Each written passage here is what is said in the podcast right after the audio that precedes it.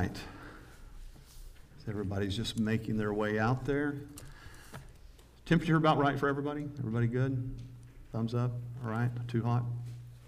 It's too hot? A little too hot? Maybe, maybe we can adjust that heat a wee bit. I know it's, it's a little, little warm up here as well. All right, let's, uh, let's pray, and then we're going to jump right into our message this morning. Got a lot to cover, and to want to get moving on that. So let's go to the Lord in prayer. Father, we are grateful this morning to be in your presence this Lord's Day. Lord, recognizing that it is nothing that we have deserved to be here, that it's all by your grace and by your mercy. We praise you this morning, Father, for being the everlasting one, the one who has all glory and whom all glory is to be given to. Lord Jesus, we would pray this morning that you would really be preeminent in our thoughts uh, as we preach the word. Holy Spirit, we ask because you are the comforter that you would comfort those in need of comfort, that you would encourage those who need encouragement, and because you are the convictor of our souls, that you would convict those who are in need of conviction. We pray, God, that people would understand your great love for them. And Father, that you would move through your Spirit today as only you're able to do. Peel back the scales from our eyes, remove the wax from our ears Soften our hearts, O Lord, this morning that we may see your word. I pray, God, that you would help every soul that is here this morning and those who are listening on Facebook. Father, that we could set everything aside and that we could focus on you for your purpose and for your glory.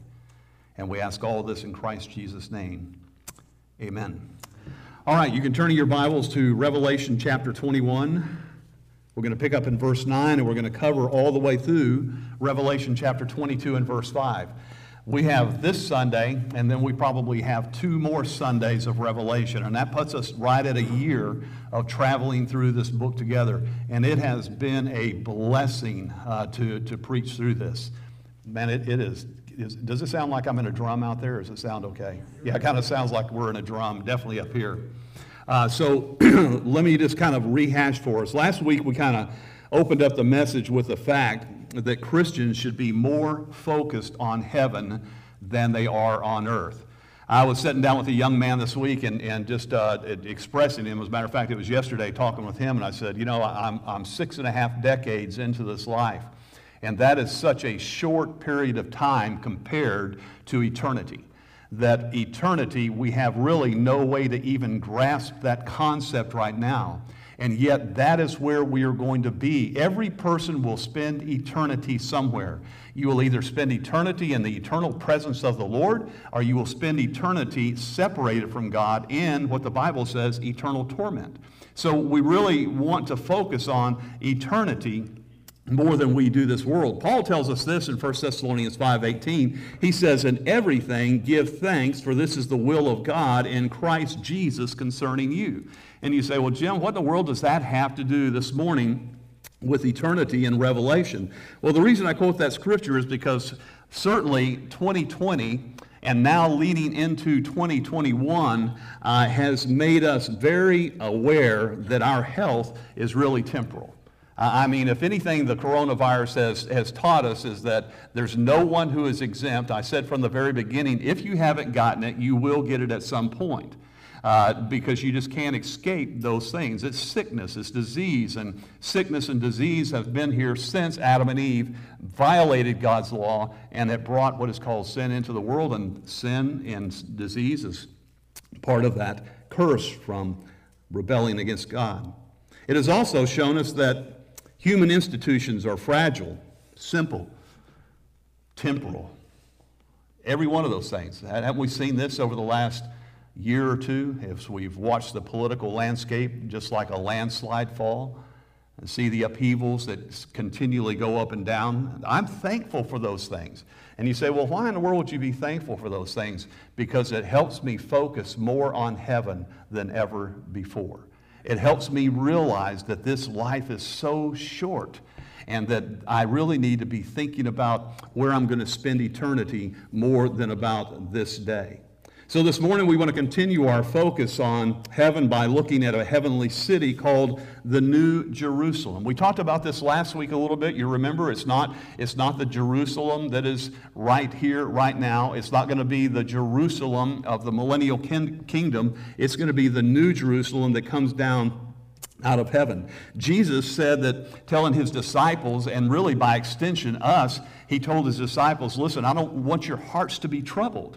He says, I'm going to prepare a place for you. And that place that he is going to prepare for us is the new Jerusalem. It is the heavenly city that is one day going to come down and rest on this earth. So that is it's the place that, that he has for us. John 14, verses 1 through 3 tell us that. It is the place that you and I, if we are followers of the Lord Jesus Christ, will spend eternity in that place. Well, this morning's mes- message, we're going to investigate a more detailed description of that city. And in the description, we see the following points. We're going to see a descending city. In other words, we're going to see a city coming down out of heaven, and then we're going to see a, a, a, distinct design for that city, and then finally, we're going to look at a divine life of that city.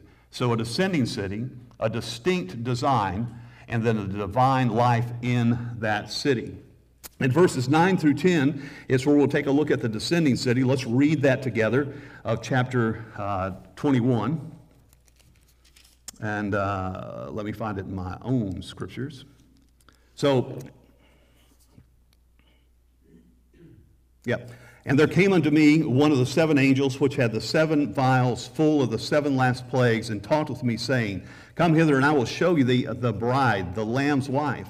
And he carried me away in the Spirit to a great high mountain, and he showed me that great city, the holy Jerusalem, descending out of heaven from God. Let me just, just pause here for a little bit. This, this, this is, these messages, the last few, uh, I told you last week I felt like I had jumped into the deep water and I needed snorkel and fins just to stay uh, where I could kind of keep up with things because this is, this is different territory uh, that I've been preaching through. And one of the things that we'll see in the message today is just going to, I'm just going to give you an overview of the city uh, and kind of a description of what some of those things mean in this. But the first thing that we see here is that there are one of the seven angels. And when looking at this angel, we ask, okay, well, what is his purpose? What was his purpose in coming to John? And we know that he takes him up on a high mountain, but in the past, as a matter of fact, it had been almost a thousand years since we had seen an angel. The millennial kingdom, we didn't have anything recorded there. Uh, just now we have this angel coming back, and remember, he's one of the angels who is involved with the seal judgments that led to the trumpet judgments that led to the vial judgments. And you say, why, why is this angel back on scene again now?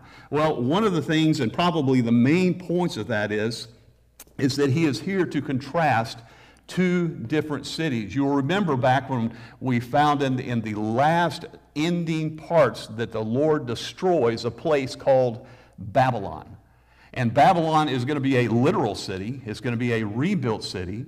But that city was really man's city. It was a city that was vile. It was a city that, uh, that was sinful. It was a city that was led by human uh, means. It was, it was a city that rebelled against God. And God completely wipes that city out, completely destroys it. And so now he is comparing the city of Babylon, and he says, But there's a, coming a city. It is a city that is going to come from God, and this city is not going to have sin in it. It is not going to have any effects of sin. Folks, can you just think for a moment? Just think, I, I, am so uh, disgusted with the current political situation worldwide, not only in the U.S., completely disgusted. It doesn't matter what side of the fence you are on politically, it, it is a mess. Can I get an amen? amen? And that is because humans are involved in it. And because humans are involved in it, it is a sinful institution. God may bless that, God may use it, and He will use it for His glory, no matter what political institution is there. But there is coming a point that we see with this city. It is not going to be a city that has all the problems that Babylon and every other city has. It is going to be a city where the Lord sits and rules. And because He sits and rules, there again, no sin no sorrow, no crime, no death. Folks, I'm going to tell you what, I'm looking forward to that day. And if you're not, there's an issue of the heart. Because nobody wants to be involved and see the things that we see on a regular basis. And we are fastly approaching that day. Let me just kind of digress just for a minute, because this is something I just heard the other day, and, and I was kind of amazed by it. But I mean, I mean, are, are there some football fans out here? I'm, I'm not a big football fan. I mean, I, I really don't have a dog in the fight. But I know there are some here, right? So let me just tell you of, of how we're at. I'm just using, any guys heard of a guy by the name of Tom Brady, right?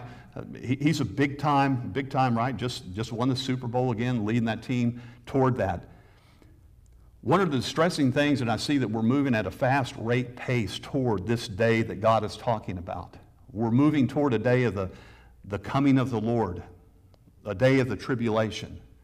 And you say, well, why is that? It's because one of the things that happens in the last days, you can go and check it out in Scripture, that happens in the last days is the rising of witchcraft.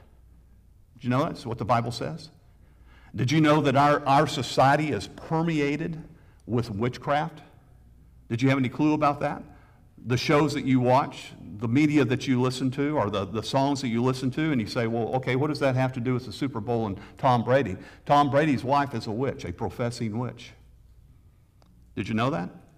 Did you know that he goes through incantations and does little witchcraft ceremonies prior to the season and during the season so that he is blessed by that quote unquote white magic?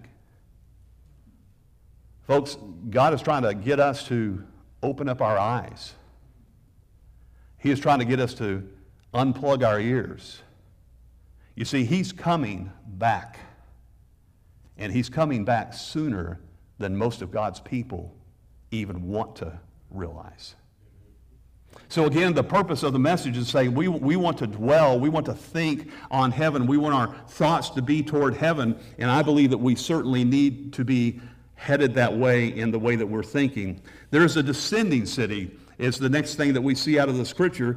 This descending city is described as the bride of the Lamb, and it is, is described this way and in this manner because of those who occupy that city. Those who occupy the city are the redeemed. The, the redeemed are those who have placed their faith in the Lord Jesus Christ for their salvation. It includes the Old Testament saints. It includes the church age, which we are in now. It will include the tribulation saints, and it will include the millennial saints. So all of those who are making up, why they call it the bride, because the bride will be all of the redeemed from all ages.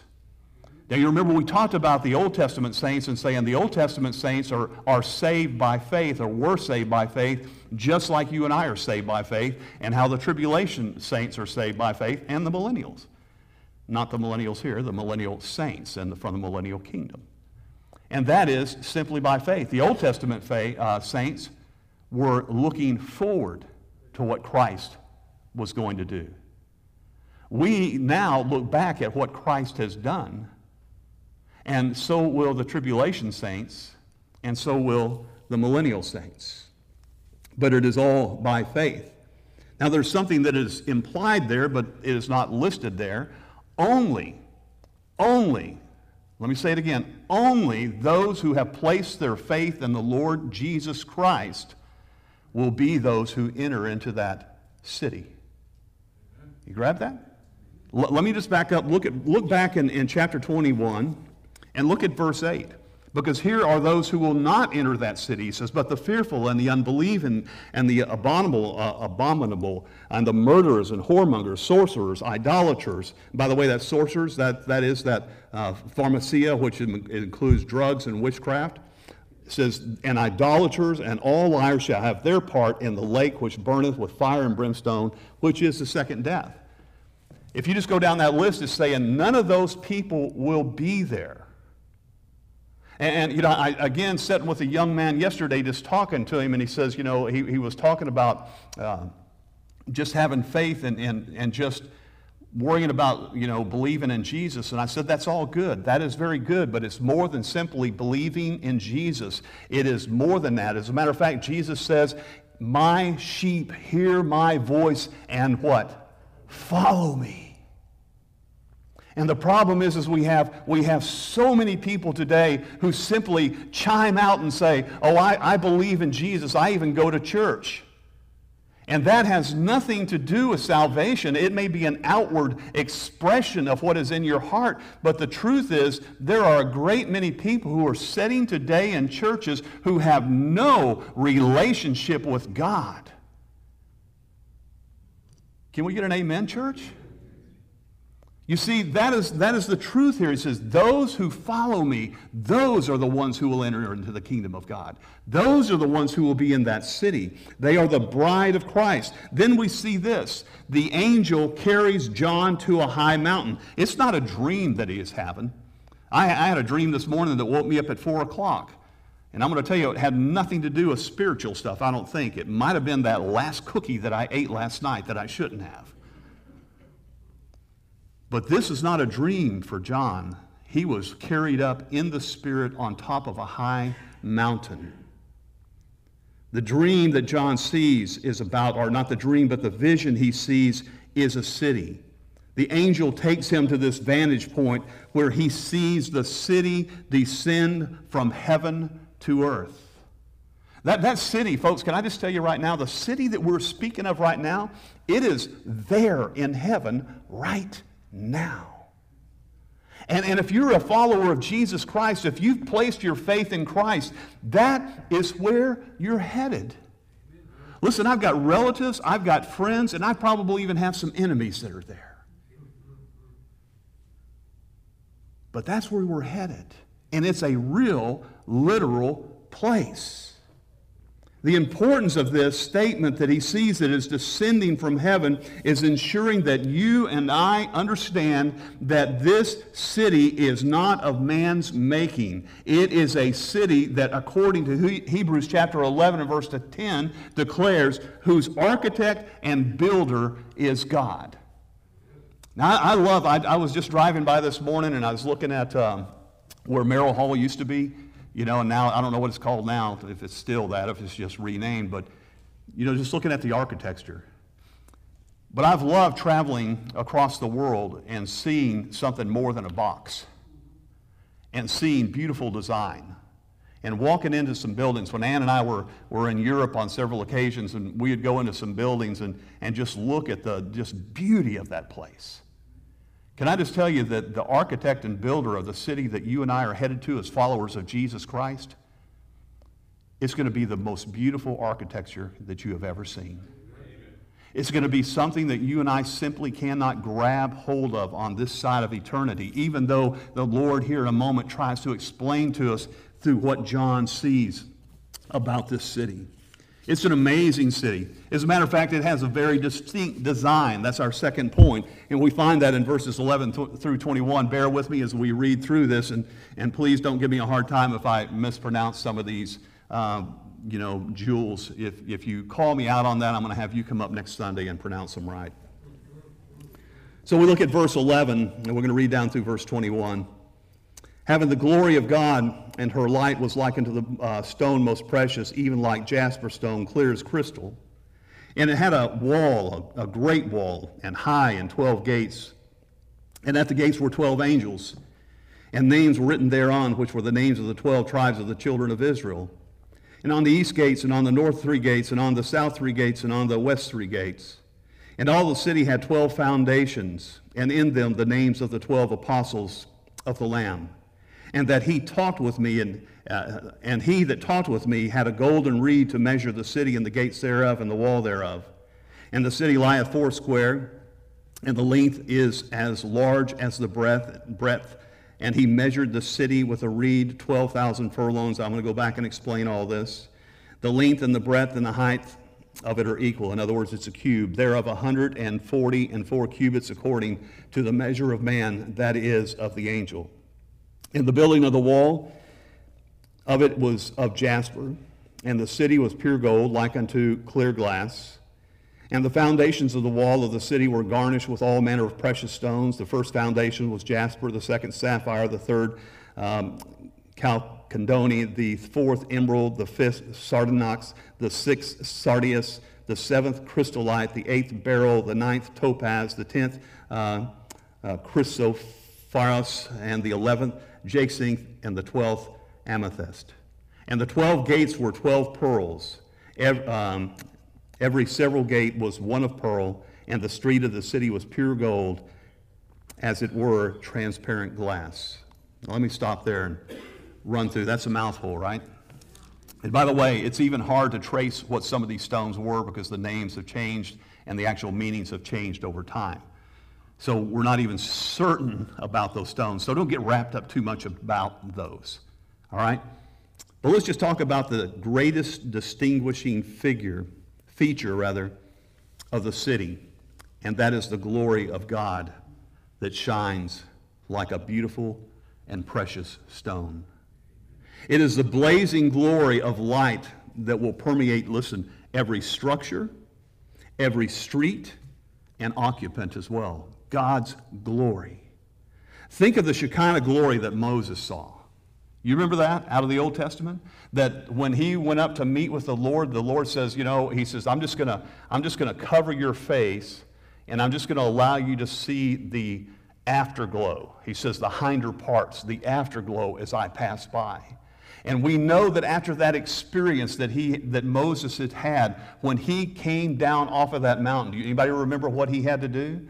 He had to, he had to cover his face with a veil because the, the brightness of his face was so amazing. And that was just looking at the afterglow of God. That it completely changed his countenance. Folks, can I tell you something? Some of y'all need to get a little bit of the glow of God so that the countenance can change some of God's people walk around and they act like and, and look like that, that they're, they're more disturbed by the world than they ought to be looking toward the greatness of heaven. We ought to be the ones who shine with the glory of God so that when people look at our lives and they would say, What is different about you? Why do you have a different opinion? Why do you have a different outlook than the rest of the world right now? And I will say, Man, I am happy to tell you because I'm on my way to a place that my Savior has prepared for me. And folks, one of these days that we're going to be able to see him in all of his glory. We won't have to have a shield from that. We will be able, with these glorified bodies that are raised up on that last day, we will be able to be in his presence, absorbing every bit of that glory, and his radiance will shine from our lives as well. Wow. There are a couple of people that are saved here.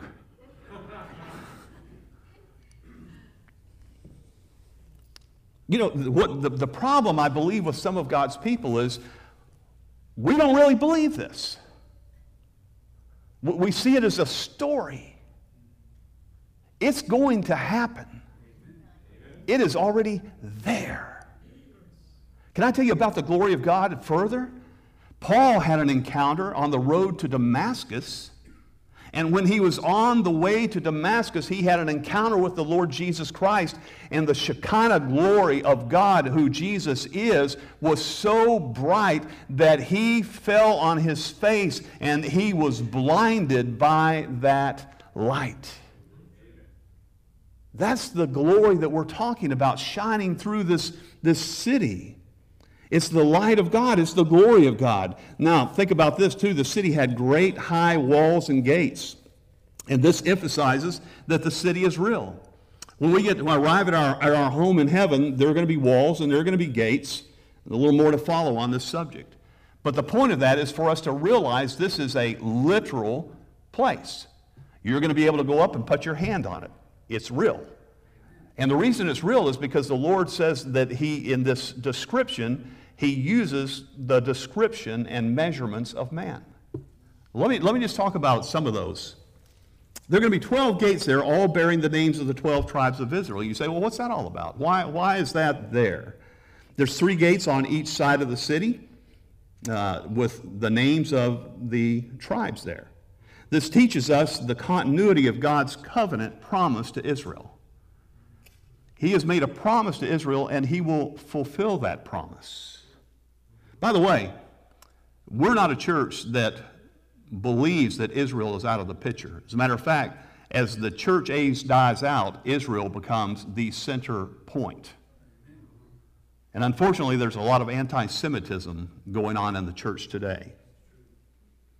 Well, these 12 gates that are there, three on each side, and teaches us again the continuity of God's promise to Israel. It is, uh, it is also a picture of the tabernacle in the wilderness, which was a shadow of the things to come. Remember when they, when they camped in the wilderness? You had the three or the four or the three, three, three, three. And by the way, if you ever were to go through and look at all the numbers in each one of those tribes, and you were do a, to do a, a uh, aerial photo, if, if they had drones back then, and you flew a drone over the top of Israel's encampment, you know what you would see?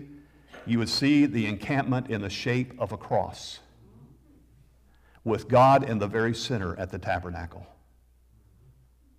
Picture of a cross. God, you see the continuity of God throughout Scripture. It has not changed. Jesus has been center from the very beginning. So the 12 tribes of Israel there, God dwelling with his people. It says that there are, are 12 foundational stones, and they have the 12 apostles' names written on it. Did you know that, just think of this, that the Bible tells us this in Ephesians 2.20, that the gospel is built on the teaching of the apostles and the prophets.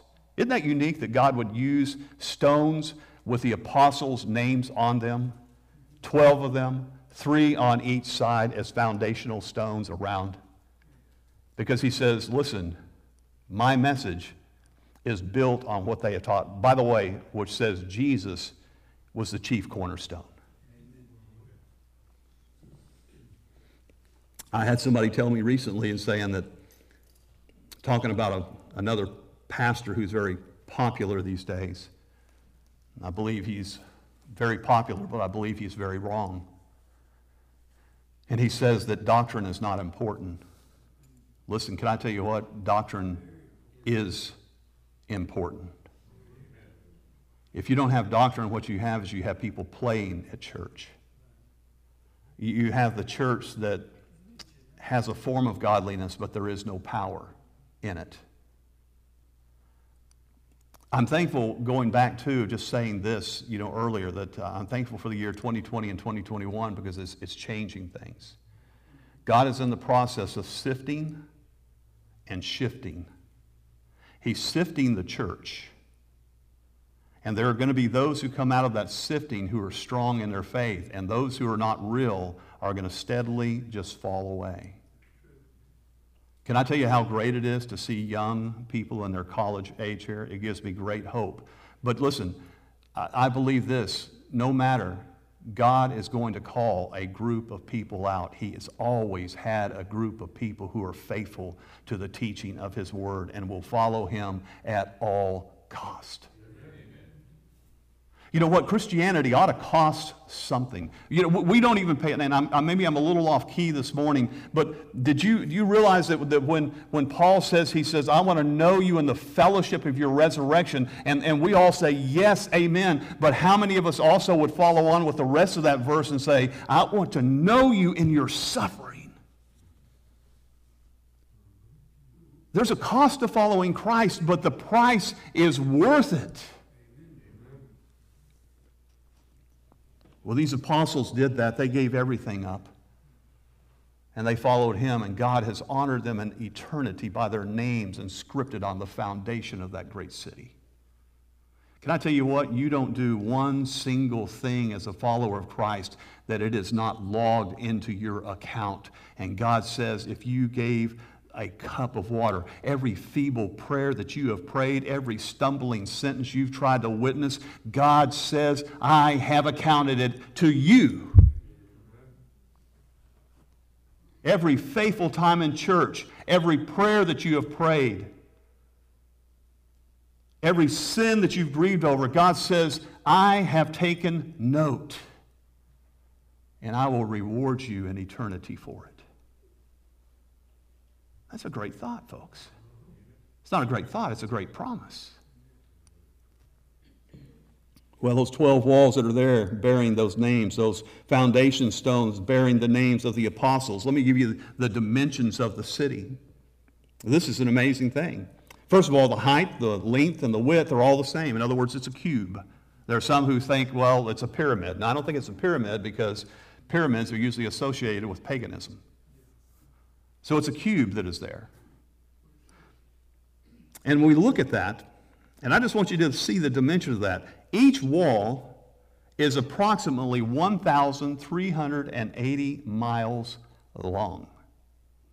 So you have 1,380 miles in length, and then width is 103, 1,380 miles wide.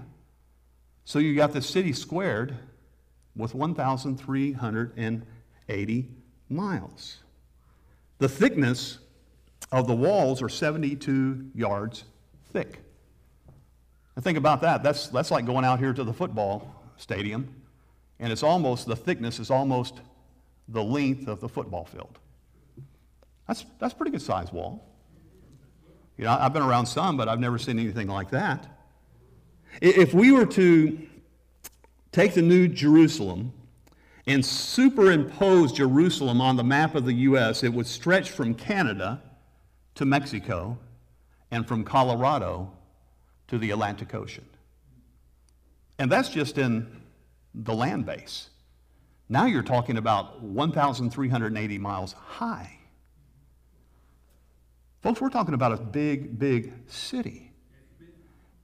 Now, I'm, going to give you a few more dimensions that are calculated. I don't know if they're exact. I don't think any of us know exactly, you know, uh, how much land that you and I will have when we get into heaven. But Dr. Morris has estimated that every person in that city will have a cube of 75 acres.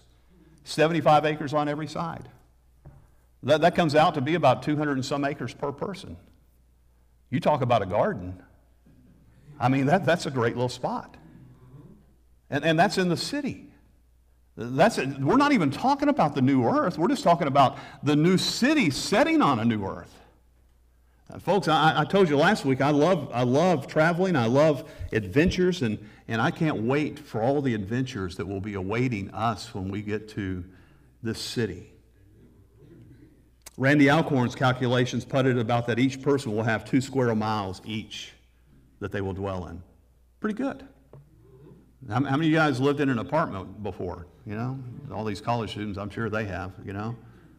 You're talking about a little cube, we're talking about a big cube. We're, we're talking about a great place to live. And since we're going to have glorified bodies there, our travel will not be limited just to horizontal. We will be able to travel vertically as well. So we're talking 1,380 miles. I mean, Truman may be up on the top, top of the city, and I think, you know, I think I'll just pop in and see Truman. You know, and people say, well, you know, you're being silly. No, I'm not being silly. I'm using my imagination to think what it's going to be like in heaven.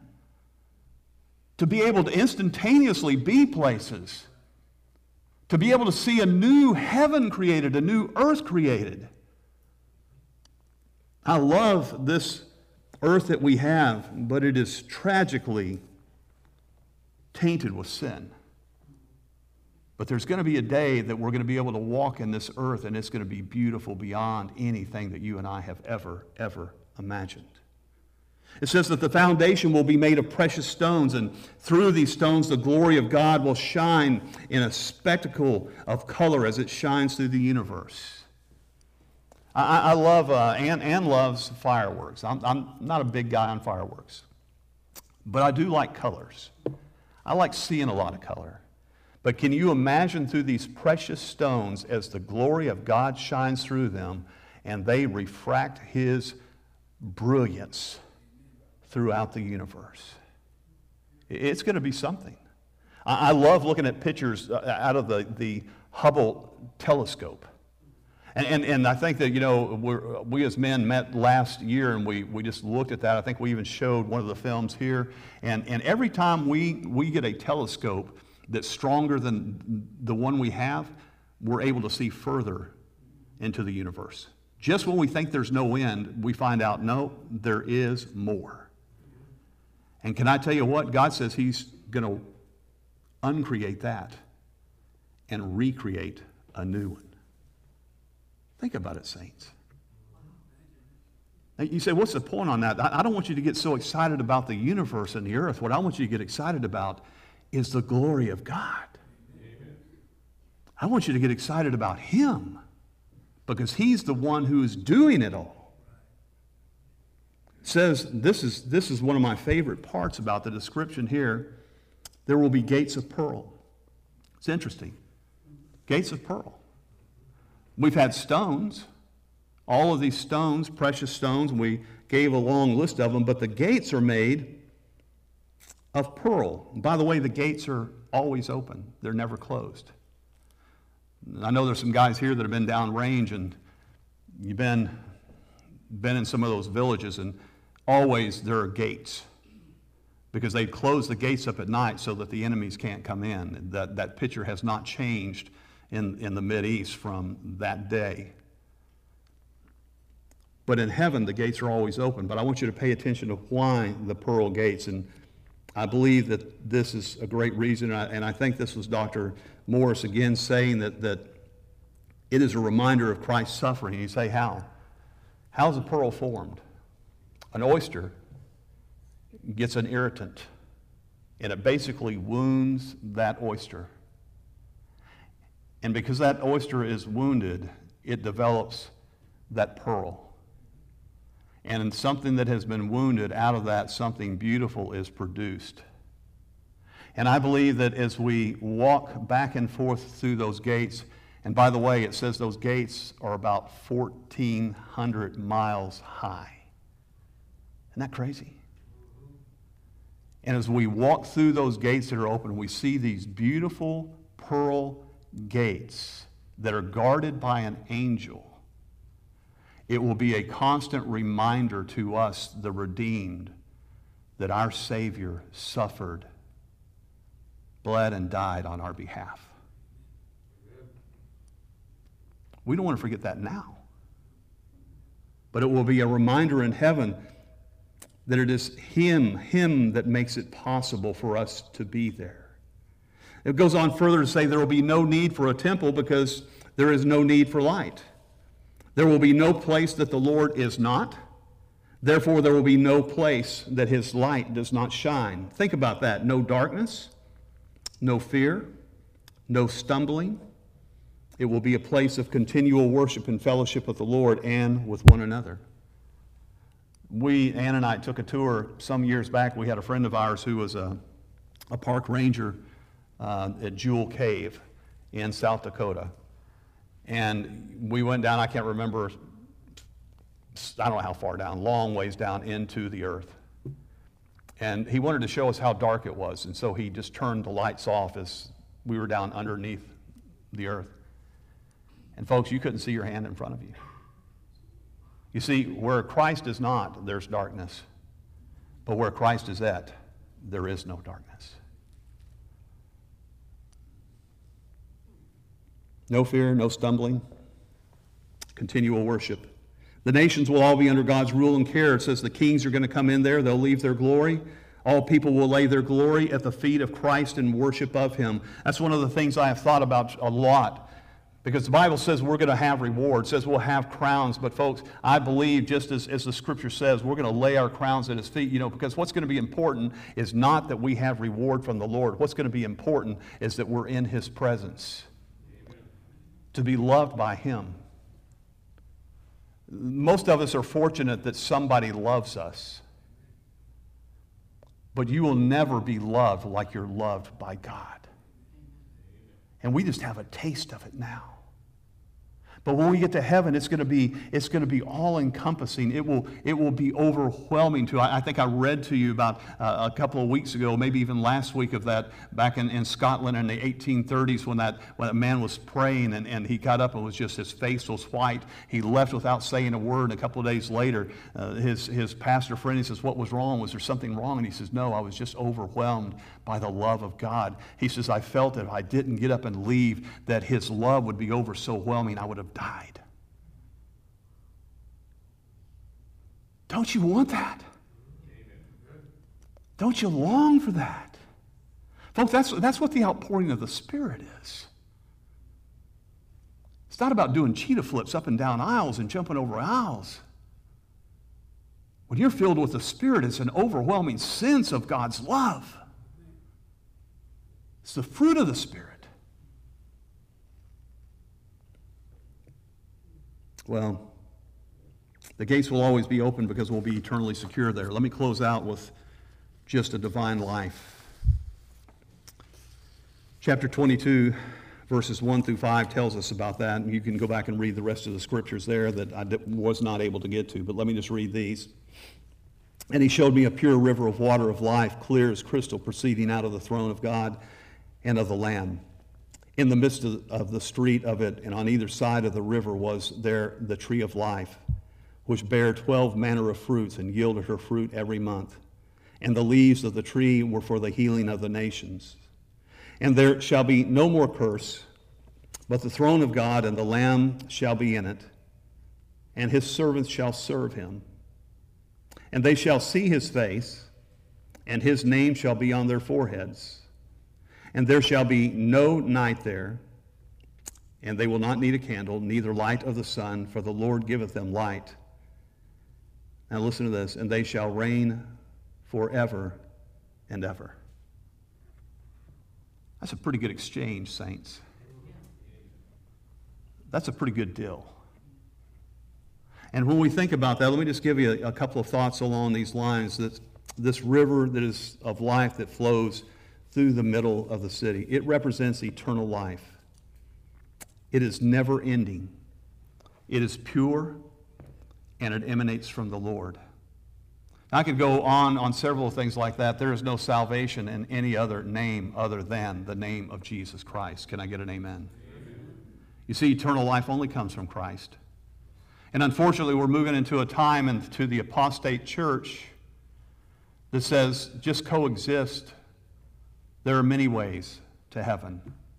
Folks, there is not many ways, there is one way. And Jesus says, I am that way.